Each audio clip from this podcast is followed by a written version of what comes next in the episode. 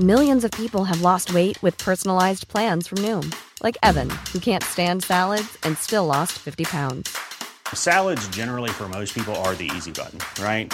For me, that wasn't an option. I never really was a salad guy. That's just not who I am. But Noom worked for me. Get your personalized plan today at Noom.com. Real Noom user compensated to provide their story. In four weeks, the typical Noom user can expect to lose one to two pounds per week. Individual results may vary. One size fits all seemed like a good idea for clothes. Nice dress. Uh, it's a it's a t-shirt. Until you tried it on. Same goes for your healthcare. That's why United Healthcare offers a variety of flexible, budget-friendly coverage for medical, vision, dental, and more. So whether you're between jobs, coming off a parent's plan, or even missed open enrollment, you can find the plan that fits you best. Find out more about United Healthcare coverage at uhone.com. That's uhone.com.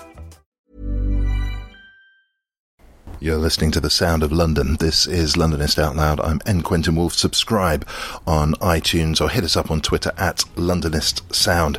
We're heading south of the river this week, well south of the river, in fact, where we're going to hear a remarkable story of survival. Join me to find out about the tenacity of the Ivy House. Hey baby, let me take you down to a place of strange sights and sound. You ain't never seen the before. Just a stone's throw from your front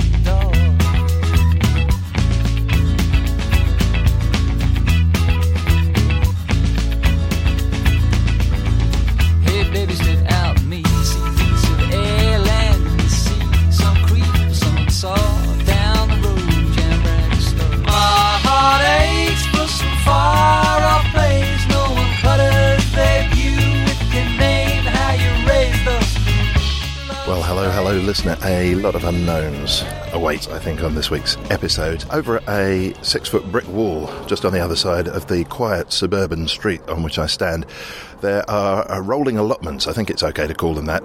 And very pleasant it looks over there as well. In the background, there's a tall fence with reels of barbed wire and what looks like a watchtower. So I, I, I don't know whether they're very, uh, very protective of their allotments over there. Um, the street we're on is quiet. It's brown brick. I'd say it's 100, 150 year old houses, maybe even a little bit older. But the place we're here to see is the Ivy House. And I should say we're in southeast London, SE15. I've walked over from Brockley, we're near Nunhead and other places about which I don't know too much.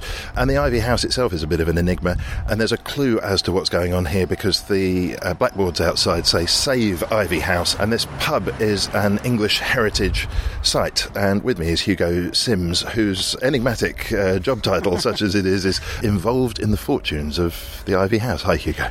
Hi, hi, Quentin. What on earth are we talking about? Um, we're talking about the Ivy House pub, which is it's a 1930s building. It's one of these TARDIS-like places that from the outside doesn't look like an awful lot, but from the inside is very much different.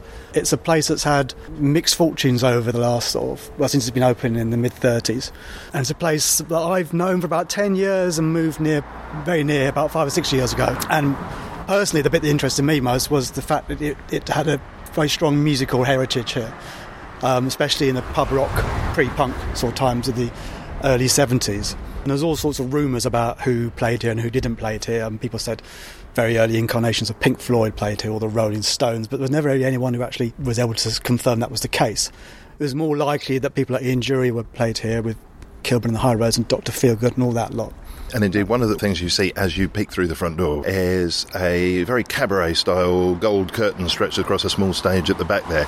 It looks like it could well house a theatre. Yeah, it does look more like a theatre actually than a, a sort of a, a live music venue. You, you kind of think of Phoenix Nights. Yeah, absolutely. but the, the gold curtains are actually, I think, well, these ones are about, We've got them new for the pub, but there actually been some gold curtains there which are very similar for about mm, 15, 20 years or something like that in the pub rock days. And I know we've just seen a photograph, a Holy Grail photograph of a band playing here in 1974. And up to this point, this was two days ago, we'd not found any photographs of anyone playing here. There's one online on the on a website of um, Eddie and the Hot Rods, I think, Uh, but it's a very small picture. So we finally seen what the stage looked like then, which was no curtains, nothing, just very black area. But there was, a, was some sort of picture on the back. And having met the people at the time who ran the place, is uh, a couple called Sue and Reg Fentiman. Um, this is about four or five years ago. That they said there was some sort. Of if you ever see a, a, a photograph with what looks like a Mexican sort of picture or cactus or something at the back, that that would be when we were there. So we're trying to work out whether this picture actually has this thing on it. The, the, the building itself, it's um, historically very interesting.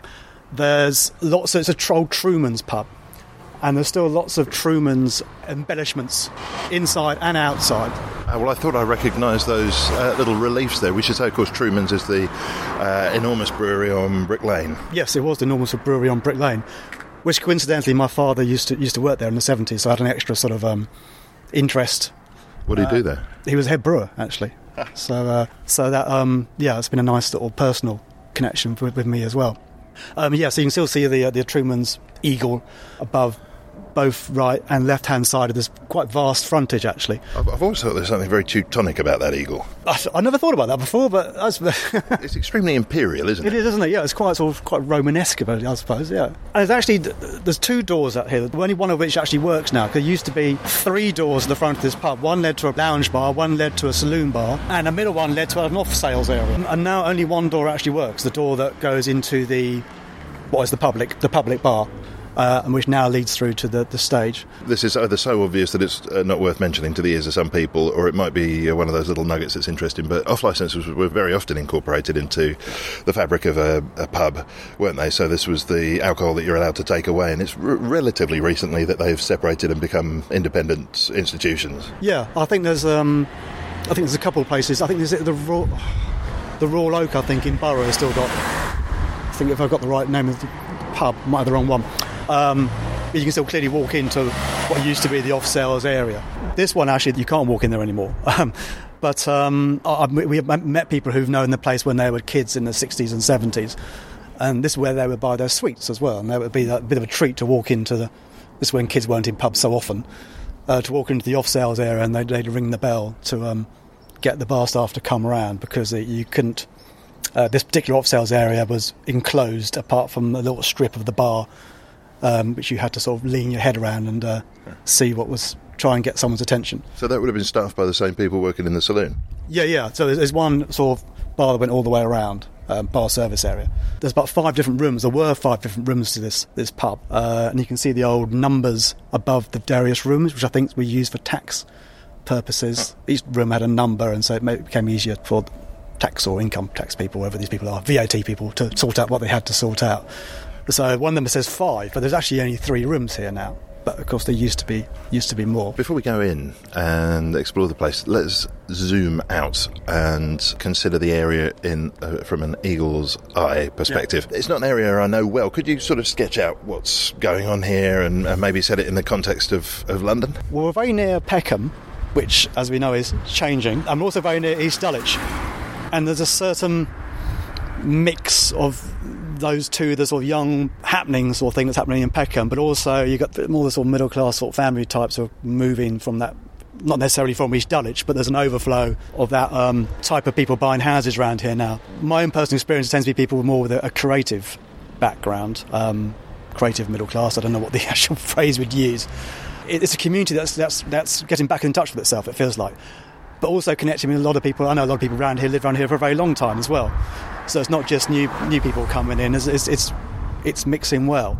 That's one of the dangers, isn't it, with places that have gone up in the world, which is what I'm reading into what you're saying, I, hope, I hope correctly, but that anything that was there before gets kind of washed away or pushed to one side. Yeah, which was, was a fear with this place. In, uh, well, there's many fears with this place, but one of them was if it did get saved as a pub, it would it turn into some sort of gastro sort of place. But everyone behind the saving of it loved it for as it was, and so that was always a very important thing to keep it as it is.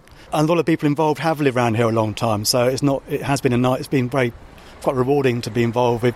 You know, to have people been living here for two or three years, mixing with people who have known the place uh, since the war. In fact, there's two people I know who know the place since the war. What was it doing at that point? You mentioned the music scene in the late 60s, 70s. What was going on between the war and then? Right, I tell you, I'm, I'm now looking down Stuart Road towards Peckham Common, Peckham Rye Common. On the left is the pub, and on the right is the allotments, which uh, you mentioned. Between the pub and the road down the end, on the left-hand side is um, some uh, flats built, flats or houses built in the 1970s. Now, what there used to be between this pub and the main road was a load of shops. And in 1944, the whole lot, one July day, uh, the whole lot got obliterated with a, a V1 bomb, and 17 people died. And the pub was the only thing really just to survive. And, and at that point, it was a new building. It had replaced a previous pub. Uh, oh gosh, one thing I haven't mentioned was this, this has only been called the Ivy House recently. For many years, it's the Newlands Tavern. Uh, and a lot of people who would have come here to see music would have known it as the Newlands or the Newlands Tavern. So this was a new pub. The previous building would have would have been obliterated as well. Surveyors who've seen this pub recently have said it's built like Duplo, and it's built to last. So they weren't surprised it survived this bomb that obliterated everything else. It was it was used for billiards. There's billiard tables in there. I know there's a lady around here who's probably well into her 80s, I should think, who used to come here during the war to um, check on her dad to get him to come back for dinner because he's always he'd be the guy who is the best billiard player and he'd be t- teaching a lot of the, um, younger people how to play billiards. The lady who ran it at the time, and Mrs. Rhodes, was a widow, and all the people who were displaced by the bombing she put up in the top of the pub while they were getting rehoused. And so this lady's um, Hetty is her name, uh, dad he'd always go to the pub and say, "Oh, well, I've just got to check on Mrs. Rhodes." Uh, and that would be his excuse for going down the pub for two or three hours to sort of see what's going on. So this place kind of, uh, I hope I'm not reading too much in, but it must have represented something at the time, not only being the one thing left standing in terms of a, com- some sort of centre of community activity, but also being a bit of an ark for those who were displaced. Yeah, absolutely, yeah, absolutely right. And it was, um, you know, that, when the war finished, there was a big party outside the pub, and inside the pub is the one, you know, place that was left. And at that point, for another 30 years, there was nothing between the pub and, and the road we're looking down towards. And uh, when, in fact, it was built, it, when Truman's had to apply for it to be rebuilt, they had to kind of show that a pub of this size had to be worth building. And as we had to do when the pub was saved, we had to sort of prove or really push that it was important to the community. They had to do the same thing in the 1930s that they had um, one room was used for eating, one room for you know, the billiards. There was it was it wasn't just a, a, a small pub; it was um, called a multitasking pub, which is what it's doing again now, which is quite nice to have that roundness to the whole thing. Well, that's a perfect cue to uh, get indoors. Uh, so when we go through the uh, left-hand uh, set of doors, underneath the Truman's gold leaf or gold leaf effect. Um, well, I launched into that sentence not knowing how I was going to finish it. There, it's a bit cornucopia-ic. It's a bit uh, leafy, maybe berries. What are they? Who knows? Don't know.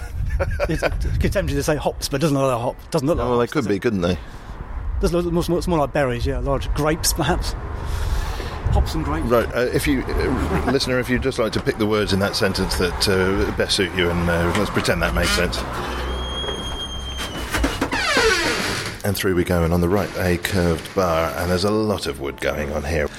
We go under the partition that says True Brown Ale, Burton Brewed Bitter, Imperial Stout. And in we come to the area that uh, we were talking about before, with two, in fact, two sets of gold curtains, perfect for a stand up comedian to emerge from. Very uh, Eric and Ernie, I'd say. Uh, yes, I'd agree. Yeah, yeah. Oh, this is a fantastic room. You, are instantly reminded of some of the. Maybe it's just the colouring. I'm not sure, but it reminds me very much of Wilton's Music Hall. Yeah, it's interesting to say that actually because we we did a little. We uh, we got a projector and a screen here, and one of the first films I put on to um, see if it worked was from an old 1960s film showing Wilton's Music Hall as it was then, and projected onto the back of the stage. It actually almost looked like it was sort of one and the same thing. Another place it gets compared with quite a bit is the Rivoli. No, no, that's not somewhere I know. That's well, that's not far from where you just come from, actually, Brockley. But the Rivoli is a lot bigger. It's, it's a ballroom in Brockley, opposite Crofton Park Tube Station, train station. Does that mean there was a sort of a general style afoot, or an architect who was uh, sowing his oats? I can't say that. Was there? that's, an, that's entirely his own affair. Was or an architect who was uh, spreading his style through the area? Um, I don't know about the Rivoli, but definitely with Truman's, it was there was an in-house architect called A. E. Sewell, I seem to recall. Oh, that's it. So this is why there's so many common features on the uh, Truman's pubs that you see around. Yeah. Um, so I mean, in here, looking around now, I can see the checkered uh, spittoon, which apparently is a classic Truman's feature. Um, around the corner, we've got sort of chevron glass patterns. I, I discovered that there's quite a few pubs in, in London which are listed, Grade 2 listed, this is about four or five years ago, and they are designed by the same architect. Even though we weren't absolutely clear whether it was the same architect, but it's seen the same sort of time and there's, there were similarities, like you're saying. And in fact, if anything, I mean, it's because of the bomb and this pub being left on its own. It, some people would say who don't live immediately around here, well, why would anyone go there? Because it's nowhere near anywhere. Ignoring the fact there's about a thousand households around here.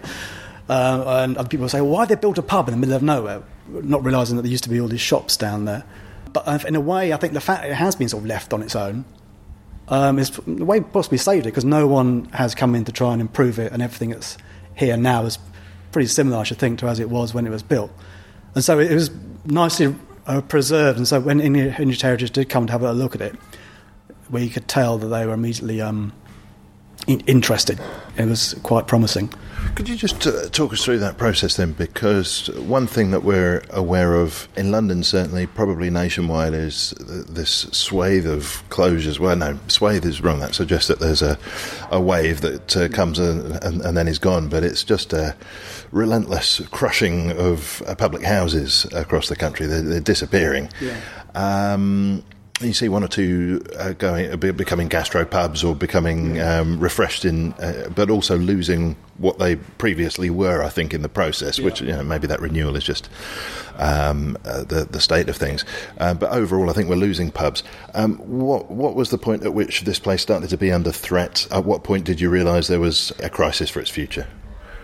I think there's probably been a crisis for its future since definitely since the early 2000s, which is kind of before I, I knew it it had its period of success in the 70s, um, early mid 70s, and then by all accounts, it was pretty successful too in the 1990s. Um, but it was still, I don't think it was still being used all that much as a drinking place. It would tend to be a place of events, like Friday, Saturday nights, so the place would be really, really busy.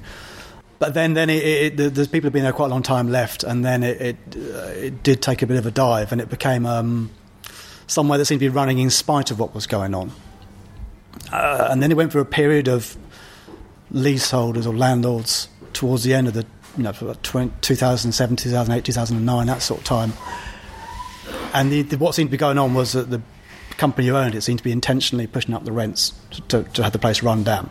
Uh, and that was their, seemed quite obvious intention was to, to sell it to eventually sell it to a developer when everyone just lost interest in the place. And so there was always that feeling it was it was had a precarious existence. Um, we should say, of course, that the chain themselves aren't here to uh, to answer no, that. No, so no, there may be more to that names. story. I won't say any names. No, no, no. But that was the worry, founded or unfounded, I don't know. But um, there used to be uh, things would still happen here occasionally, but it, would, it, it, there was no one drinking in here at all, really, um, and it had a bit of a bad reputation. It's been a bit of a sweary pub. People didn't really want to go in. Um, people still have private events here, but it was they weren't really, really rude ones. Yeah, exactly. Yeah. Um, but then, so, so yeah, so there's always a worry that it, it's going to, one of these days it's just going to be that there's going to be closed and that's it. But then um, uh, a couple of guys took it over, leaseholders took it on with a, a, a bar manager who had turned the place around to a certain extent. Um, got a couple of good beers in and just became a friendly face. And people just start coming using the place again. And as I said, the area is sort of changing a bit anyway. And people will think, well, it's a fantastic place we've got here, and it's not really sort of doing what it should be doing, maybe. Why is that? Um, and around this time is when the English heritage thing was happening. And I suppose personally, I, I, I, kind of, I'm not really business minded, but what I can do, I, I do, you know, I write, and I thought, well, I'll just use the sort of skill I've got. And so I thought if I go and meet these people, the Fentimans who ran the place, I, I trace them on the internet and do an article in the local paper about the old bands who played here that might help, you know, or help the cause, maybe raise the profile to a certain extent. This is when the pub was just turning around again a bit as well. And, and what happened was someone picked up on it from CAMRA, the campaign for Real Ale, the article, and we liaised, and that's he put the English Heritage listing in. So that, that's that's kind of got, got the ball rolling. So, so your role in this is Samaritan. Uh, one of many. Yeah, because there's, there's many, many people. I can say, oh, okay, um, that link in the chain, and had that not happened, this wouldn't happen. But there's, uh, I could think of many, many, many people had this not happen or that not happen. It's one of these. Um, I don't know if it's the case with all things like this, but uh, I, don't, I daren't want to say numbers. Could be 10, 20 more people if that one person wasn't in the chain. uh, it wouldn't have happened because of this, that, and by it the happening, I mean it, the pub being saved. That really is a fragile existence. It is very fragile existence, yeah. Okay, so as I look around, I'm seeing a place that, were it located in, uh, well, it's, it's, it's got a bit of a Hoxtonish resonance, um, and I think there are places that go to great lengths to affect the kind of style that seems to be here quite naturally. You, you've got the uh, abundance of comfortable-looking Chesterfields for a start. It's a good-looking place. I mean, is it simply at this point that the area has got used to the fact that this thing isn't here or isn't isn't the thing they want it to be, and they haven't considered looking back through the doors? Um, well, you're talking three or four years ago. This place wouldn't wouldn't have survived just as a pub. Still, um, I mean, you're talking about pubs closing, and as a pub, this place still wouldn't make it. Um, and it relies purely on the, the events that happen here, especially the big private events or public events.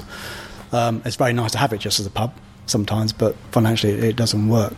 You were behind the bar until very recently, in fact. I was, well, I was sort of yeah, sort of in, in the pub till recently. I didn't go behind the bar all that much, but I was helping. Um, I was the events sort of coordinator, uh, which was a part-time job, but it was turned out to be rather more than that. And I've got another work as well, so it, I've passed it on to someone uh, called Harry, who's been here for a very long time, and is sort of worked his way up. In fact, I can, more ways than one actually, um, because he used to. His band used to uh, rehearse here many years ago as well. Well, I say many years ago, five, six years ago. So he, he's heavily involved with the place, and he's local. And so it's been a nice sort of passing over. And he works here anyway. So there's a lot of. I mean, I don't want to frighten the guy, but there seems to be a lot of pressure on him then, because what I think I've heard you saying is that it's all about the. you- You've been clear, it's all about the events, but it seems as though the key to it is having somebody who's invested in uh, the place, and you can't just take it on as a passing job. You've got to really care about the thing. Yeah, uh, that's a really good point, and that's much. That was something I was, you know, knowing uh, when I realised I kind of wanted to pass it, pass it on. I thought that was very important as well. It has to be kind of someone I think who kind of understands a place, and not someone who's, as you say, passing through and ticking the boxes. And so the fact that Harry ticks the right boxes, I think, is very important. He, he, cares about the place, he knows the place, and he understands the community background or the community vibe. Um, that's not to say that you know, we, we, we do have to get this balance of it being a you know a pub that's to the community and so it feels informal and friendly and all the rest. Um, but it's still a business, so we still have to sort of the making money, um, and that's something we're learning to a certain extent as we go as we're going along. Especially me because I hadn't done this sort of job before, you know. So we're just sort of you know, doing things in a certain way that's better than better than how it started out. It's like, what are we going? What are we going to do? Someone wants to have a wedding. How much are we going to charge them? Uh, um, but, you know, 20, a thousand, a million. thousand, a million, two pounds. I don't know. I can see that you wouldn't have uh, passed the baton to Harry were he not somebody who you thought was going to uh, look after things. Uh, and so we'll put that to one side. Separating that issue, how do you feel having uh, looked after the place and been its guardian for this length of time to, to not be doing that in that way at the moment? Um, well, first of all, I'll say I- obviously I'm just one of many because we've got a bar, bar, you know, bar manager um, and the head chef and all the rest, and there's two or three shift supervisors. Um, so it's been a team effort. But yeah, it, well, to be honest with you, I'm actually it's actually quite a huge weight off my shoulder. um, uh, but there is, yeah, you're right. There is also that thing about you know, think, oh, you know, suddenly I can't just walk in now and um, just turn the music up on the on the um, know the pub stereo or something like that. Even though I did do just now, I've, I've been very happy to move on in the way and enjoy the pub because, of course, the reason I got involved in the first place was that I, I liked the pub and I wanted to save the pub. You know, not wanted. To, I wanted to be involved with everyone else with saving of the pub. So it's nice to be able to sort of have that sort of thing back. Because in my other work, I used to come here quite intermittently. You know, you know, usually in the afternoon, but other times it was quite bitty. And so the new guy's able to, because he works here anyway, is able to hopefully it, make it be a bit smoother for him. We're going to have a bit of a poke around the building, I think, in just a second. Uh, you mentioned that you write. What do you write? Um, well, this is one of the other reasons why I've hung up the events mantle to try and get back into that. Um, most recently, it's been well, I mentioned the article I did about the pub, but I did a then and now a photo book with a friend of mine about London about two, three years ago, and before then, in the 2000s and 1990s, I was doing scripts, theatre, mainly theatre stuff. Got an occasional bit of paid stuff with TV, but um, didn't quite lead to fame and fortune. So I've got to sort of try and think which hat I'm going to wear writing wise now. I've got a bit more time to get back onto that. Always the problem with the life creative, isn't it? Yeah, yeah. Everything comes up. You think, oh, that would be a good story or a good idea for a film or a good idea for an article, or you know. It's, so it's yeah. It's that time of the year. Your vacation is coming up. You can already hear the beach waves, feel the warm breeze, relax, and think about work. You really, really want it all to work out while you're away. Monday.com gives you and the team that peace of mind. When all work is on one platform and everyone's in sync, things just flow wherever you are. Tap the banner to go to Monday.com.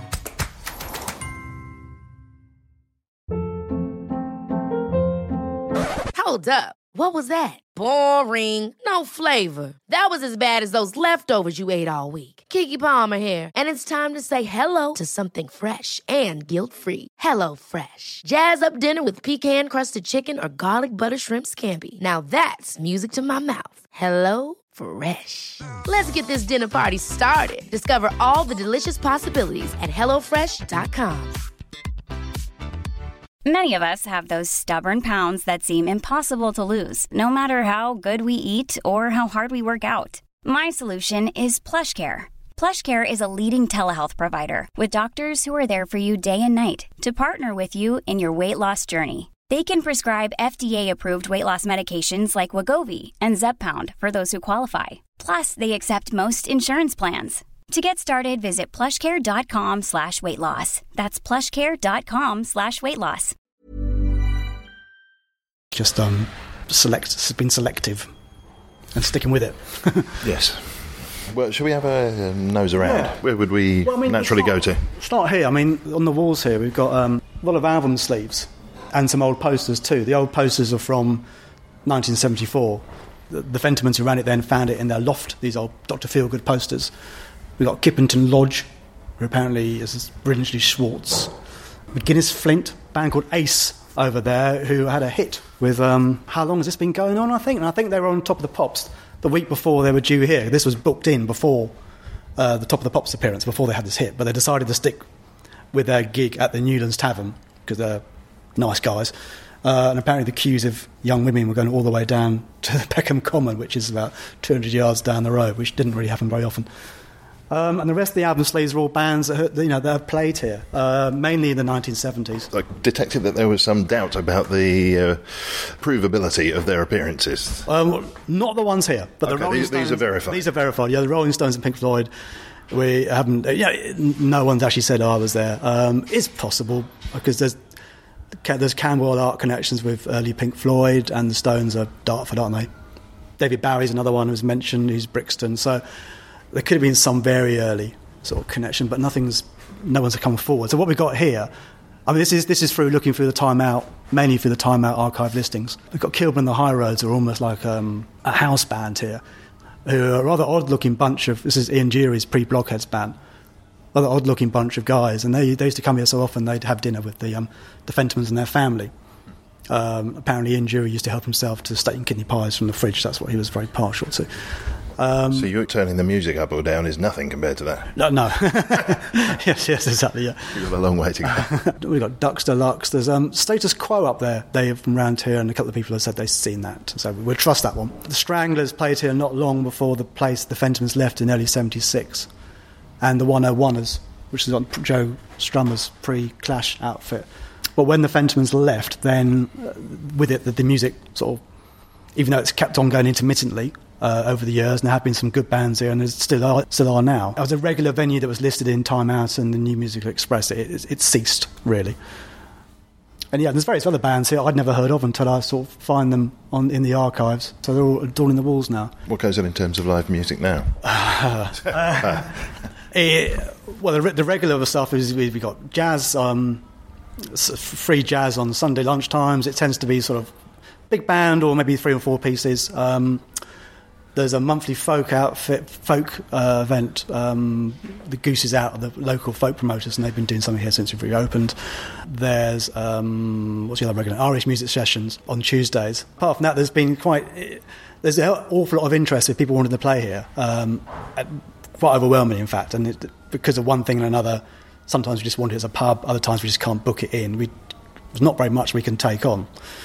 Um, so the other music is, uh, well, it, it's just been all sorts, you know, from, from indie electronica to. It, we, we, we try and keep it reasonably low key because we've got to be careful about noise coming out the side of the pub.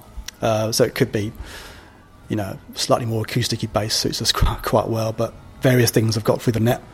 And it's not just that as well. It's not just music. It's um, comedy, which is something that when we opened, it took a while to sort of get back here for one reason or another. Uh, But, but before the pub closed, um, last time around, or even the time before that, Paul, the other one, who um, the comedy promoters around here were performing here. There's a comedy cabaret, which suited the place really well with these gold laminate curtains. And they'll be coming back next year. And we've got other midweek comedy happening already now. So it took a while to get going, but it's, you know, there's so much interest in this place, and it's been quite difficult to sort of fit everything in. And people often say, "Oh, can we just? I want to have a go at doing something regular, maybe maybe once a week or maybe once a month." And they say, "Well, once," and they just see how it goes. Um, Peckham Free Film Festival have used the place before, and they're coming back here, which has been very successful. It's also used as um, almost like a community hall. Uh, every morning now, I think it's, I think it's every morning. There's some sort of kids group here or another. It's either dance or drama or music or storytelling or something like that. There's been grown up jazz dance classes on Saturday mornings, which have been very successful. So it's, it's, it's fulfilling its original role, again, as this community place. But that's that, that's the thing, that it has to be used as much as possible. I mean, you know, at some points we had two, three things going on in here at once, which is maybe, looking back, it was too much. But that, that, that, that vibe is, is very important to the place, that there's something happening. I mean, it's very quiet here now. it's, um, it's remarkable we managed to find time in all of that. Uh, yeah, um, I mean, you know, the week, the week, the, the afternoons are, are obviously the quiet. The weekday afternoons are the quieter period. While we're standing here, we can look up. There used to be glass in these ceilings above us here, which would come, let the sun come in on the billiard tables. Do you know, I was going to ask that, and I thought it was a stupid question. As we look up here, we've got a eight, maybe ten foot square uh, recess into the roof, and within that there's a Art Deco relief, and from it is hanging a glitter ball. I'd say that's what's giving the place the uh, the the look. Um, and so that was all that was all glass up there, was it? Yeah, and I've forgotten what the official term is. Lantern? That's not right. No, I'm not sure. There is a long-term idea to put that back in in a, in a soundproofed way, um, with some sort of you know sliding covers like Wimbledon, because you don't always want the sun beaming in at nine o'clock at night if there's a, a gig on.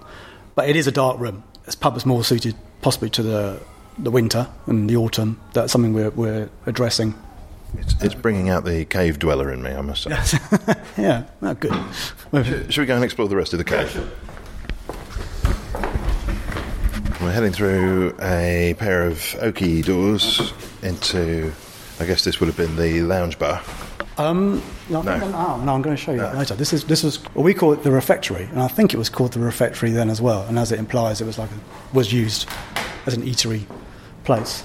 Um, we're pretty sure. It's very grand, actually. It's it's got these, these seals embossed onto the walls. There's been a couple of theories. Um, the most recent one is they might be Masonic. Um, some were here when I think were put to were there originally when the pub was rebuilt. Um, there's other ones you can see seem to be sort of slightly plastered on by someone's child. I'm not quite sure whether there might be more recent additions, but uh, I wasn't here, but someone did come in actually and very confidently go for every single one and say what they all meant. Well, we've got over here. Is this not the Truman's uh, bird again? Well, I've not noticed that before. I'm not sure actually. I can't quite see what sort of bird it might be, might it? But to give you an idea, listen, they look a little bit like the sort of emblems that you'd have on medieval shields, uh, heraldic symbols. And to add to that effect, at the centre of one of them there is the uh, helmet and visor of an armoured knight. There are three roses on several of the others, a portcullis with chains, and a swan. The additional effect, of course, is that the roof here, uh, this is uh, timber beams, uh, whitewashed in between. Yeah, uh, um, having been here when um, one of our team, Stuart, has spoken about the architectural merits of the place, and that's his day job as well, is involved with that. That that, that mix is very much um, part of the original reasoning behind the way the pub was built. And obviously, the 1970s thing in there, they weren't thinking of that in 1935, but. But, I, but there was that difference. The front, apparently, is neo Georgian. I seem to remember him saying. And in here now, this is supposed to be like sort of it's supposed to represent uh, like an old village what it might look like in a village pub. There's a very large fireplace um, with a couple of wooden settles, would you call them either side, or wooden benches, which are which are part of the panelling. I think the fireplace is actually just made of concrete or something like that, but it was designed to give that impression. You, this room, you're kind of part of it. You're in this little village. Oh, so what, uh, now I'm uh, hungry for more. What else is going on in this building? Oh, right, I see. Ah, right. Well, uh, I'm sure we have permission to go through. So what I'm going to do now. Earlier on, I mentioned at the front of the pub there was two doors. One you can walk through, and one you couldn't. The one you couldn't walk through behind that is now it's um, it's star- staffing area. Um, and about 25 years ago, it was made, used to be one of the old bars, but it was turned into a private accommodation. And for a period in the 80s, in fact, the part that's now closed was the bit that was open, and the large part that we've been walking through was the part that was closed, according to a couple of people I know who knew it then. And this one friend of mine was here one night, and the landlord kind of said, come with me, guys. I want to show you the rest of the pub. This is, the, i.e., the large bit that we're now still open. And almost like took them through with a torch, like Indiana Jones esque, into this sort of old ballroom. Um, there was a comedian still at the mic going, Can I, Should I have come on yet? A dead pub rocker lying underneath the stage. Apparently, it was still open sometimes for private events, but pretty much it was all closed off. We're moving through the bar into a back room. Right, we might need a piece of string to follow back in. Listener, I come to you with a solution to a problem that I know we've all experienced at one point or another. You know, when uh, from time to time you go outside your front door and it's rather colder than you would expect it to be, and you find people pointing at you and laughing and making comments behind their hands. You know that feeling? And you get to work and your coffee or chocolate or hot beverage of choice is splattered all across your desk and dripping onto the floor. Well, I can tell you exactly which small oversight is to blame for all of this. You didn't go to the Londonist shop where you can buy a wide range of hoodies, t-shirts, mugs and other Londonist paraphernalia and doing so not only keeps your desk clean and keeps you warm but will also support us just go to londonist.com slash shop. And uh, if you want to support the podcast in particular, you can lay your hands on a groovy Londonist Out Loud t-shirt and uh, use the discount 20 code to get 20% off. londonist.com forward slash shop. There's always some interesting messages on the uh, message boards. I remember wandering back uh, into the back of a, a, major chain of pubs, into the uh, staff areas there, and there was the list of instructions there that if the customer came within 1.5 metres of the till, they had to be greeted within three seconds of their arrival. And there's a very precise list of instructions. I think the customer service here is a little bit more organic, probably. Yeah, no, I've not heard that one here, and that's good. So what we got here I don't know where to start really. It, it, it's actually used to be one large room, a large bar area, which is now divided by stab, you call them, stud walls? Stab walls, stud yeah. walls, yeah. Um, which I'm, that's that. But Oh, what a shame! You'd, you'd knock that through uh, quite happily, wouldn't you? The floorboards. If listener, if you're into floorboards, this is the place for you.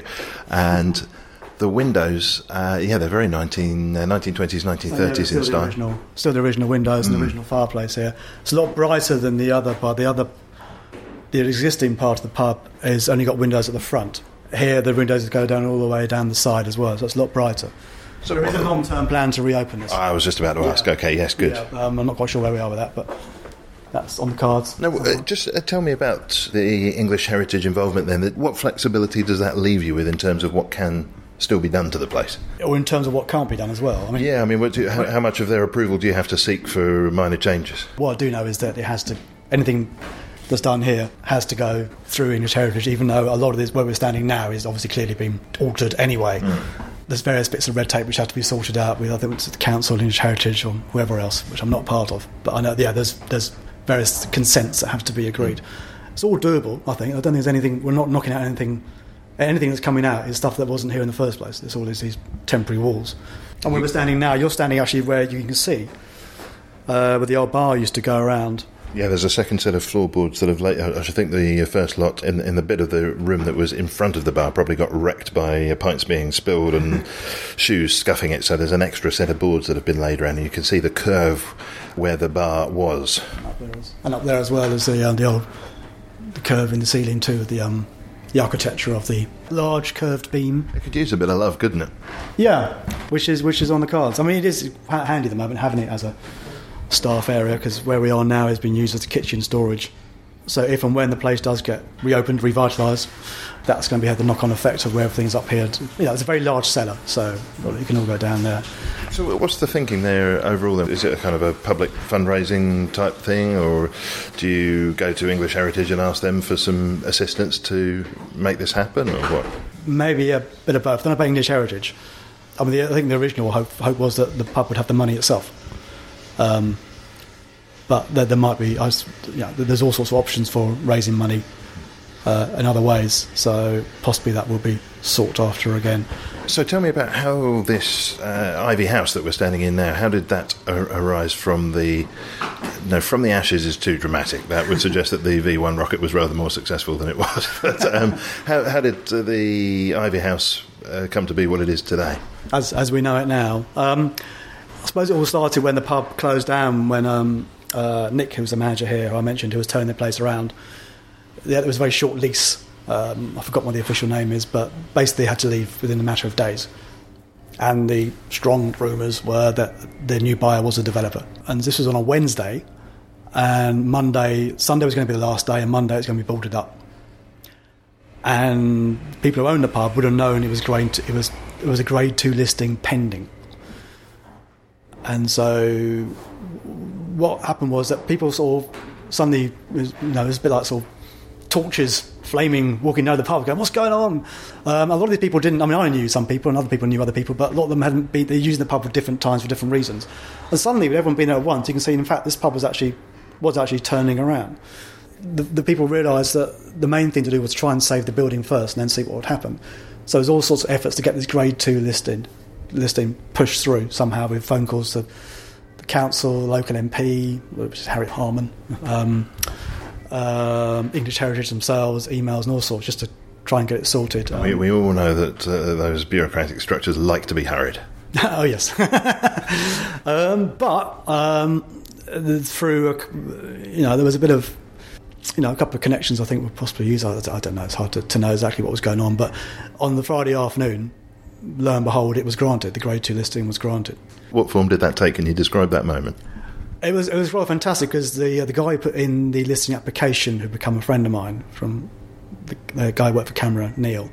I think he rang me or just emailed me because he was the one who, being the guy who put it in, he was the one who was notified first. So he emailed me and said it's been granted. Uh, and so I was kind of the conduit to other. I know I put it on the East Dulwich Forum or something. And my hands were actually shaking. It was so exciting to say, you know, it's been listed, it's been listed, you know. Uh, and then sure enough, uh, the person who's going to buy it pulled out. The pub still closed down, but the, the, leaving party on the Sunday was like a sort of party of hope rather than you know despair. Um, so what would have happened had the listing not been granted was that they could have come in and just taken all the paneling, everything in it that would give you that listing would be taken out potentially as soon as they could, and then that, you know, there'd be no listing. So then the building was saved, and then the idea was, well, now we've saved the building you know, how do we make it a pub again? Maybe someone with, because it's still up for sale. Someone with an individual investor might buy it. I don't know. Um, but there was a large group of people who were behind it all, and it was all getting a little bit, um, lots of emails going backwards and forwards, and someone took it upon themselves to be the person just to, just to sort it out and say, look, we just need a very small group of people ready just to sort this out, otherwise the whole thing's going to fail before it's even started. Uh, and she was she's by trade a property lawyer as well.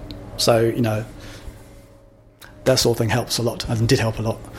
And so, yeah, this sort of smaller group of people came together to be more sort of official, sort of, say, the Ivy House sort of committee. You, you, were part of that? I was part of that, yeah. I sort of, I knew one of the guys um, on it who was on it then at the time, but the others I didn't really know. But I just made sure I got in there because of my sort of involvement with it before. I just got, I know a lot of, I work at the local school and I knew a lot of people in the area and I just thought it'd be quite useful having someone with that connection. Just, so, so what did you do then about the fact that it was still on the market? Um, I think there was there's a couple of false dawns in terms of someone, a couple of people who may, a couple of investors who may have been able to help, but then didn't or couldn't. And then the eye was taken off the ball a little bit during the summer. This is about three or four months after it closed. And then someone out of the blue bought it, an independent businessman. And within three four weeks, he had it up for auction at loads more the price that he bought it for. So built it purely as an investment.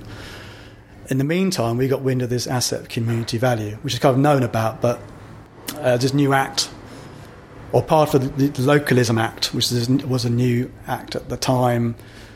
Within that was something called the asset of community value, which meant if you had a building which was deemed to be an asset of community value, and was agreed that that was the case by the local council, the group set up, putting that, that nomination forward, would have six months to put a bid together to buy the building uh, if it was up for sale, which it was. Uh, and so this was uh, another one of these sort of had to be done in two or three days before the pub went to auction, sort of thing. I won't bore you with the details. It wasn't just as simple as just someone signed some paper. That various things had to be done, but it got done. Um, and this listing was granted, which meant the guy couldn't sell it at auction. So immediately, we were the least likely people he wanted to sell to because we'd stop in selling at the pub, even though um, no one else could now buy it for six months.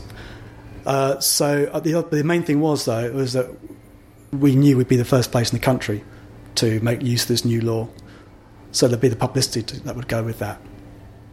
And once you get listed as an asset community value, you're pushed towards sort of funding options where you get people to help you with as part of the localism, the locality, I think they're called. And again, it wasn't a short process. It was a very long process and very complicated. And I fortunately didn't have an awful lot to do with that because that's not the way my mind works. But other people on the committee, that is the way they work. And they're very good at doing it and did an excellent job putting a very professional bid together to raise money. Um, so a million pound was raised, half a grant, roughly, and half, um, just over a half was a loan, and just under a half was a grant, which is enough to buy the pub and have some money left over to um, a startup costs. A few Chesterfields. A few Chesterfields, yeah. and that so this the timescale we're talking here was the pub closed in April. New guy got it. In August, September, I think. Then the asset community value came in, I think, October. Uh, and basically, we had about till March. So it must be in September, actually, because it's six months to get a bid sorted. So, yeah, so the pub, the pub got bought amazingly. I mean, it was, we didn't set out to buy the pub uh, as the community or as a company set up by the community, but um, that's what happened. uh, so, yeah, I remember we got the keys and walked in and sat in the middle there, and it's about seven of us, and I just sat in this or dank space as it was at the time, even though the, the features are still the same, which is kind of we all love the pub as it is, but we just needed quite a bit of TLC in the main part of the pub. But sat there and had a few glasses of champagne. I was, I was going to say there probably wouldn't have been any beer available, would there? No, ironically, some champagne. In there. Yeah, yeah. No, yeah, it was all. The, the, the last guys had to leave very suddenly, uh, and so it had been boarded up and left pretty much as it was. Well, it's a, a very different picture as I hope we've painted today. We're coming to the end of our time. But the, the, the, happy thing is the Ivy House is not. Um, I should actually just in closing though, what about the change of name? Oh, what, the, why the Ivy House? Well, I mean, first of all, it's the Newlands Tavern because the area is called Newlands. There's a bit of a debate. I mean, it, it's down as Ivy House Nunhead. A lot of people will say it's Peckham Rye, really. You don't really see Newlands on the map, do you? You Newlands on the map. Well, no, I, well, you do actually. If you, if you get, I didn't know this until I saw an A to Z recently. It still says Newlands. It still says Newlands. So the pub was named after um, the area. Very briefly, it was a Stuart Arms in the 80s, um, because this is Stuart Road. So it's changed to the Ivy House late 80s, early 90s. And the reason I've heard um, is that the person, someone involved with it, could have been an owner at the time, I'm not, or someone who had a connection with it financially, was mum was called Ivy, and there was Ivy. And her surname was House. the surname was House. Yeah, there's a, there's a shrine to her. Um, uh, and there was Ivy on the on the pub. There's a road down the road. There's down the road is Ivydale School and Ivydale Road. So I, I there's odd. There's no potential connection with that, but that's what I've been told. It'd be nice to make it the Newlands Tavern again, but um, it's now known as the Ivy House very strongly, so we can't really do that. This could be the Newlands Bar, maybe the new bar when it's reopened. That's a great idea. Well, thanks very much for taking the time today to, to show us around. Um, of course, if people want to be here for whatever happens to be on in the night, and I must say the Sunday afternoon jazz sounds particularly appealing. What's the URL? What's the website? Uh, ivyhousenunhead.com. Hugo Sims, thanks very much. Pleasure. Thanks, Quentin. And that's all for this week. My thanks for this week to Hugo Sims. Thanks to, to Mark Barr and Bernie Barkley. Theme and incidental music was by Songs from the Howling Sea. I'm in Quentin Woolf.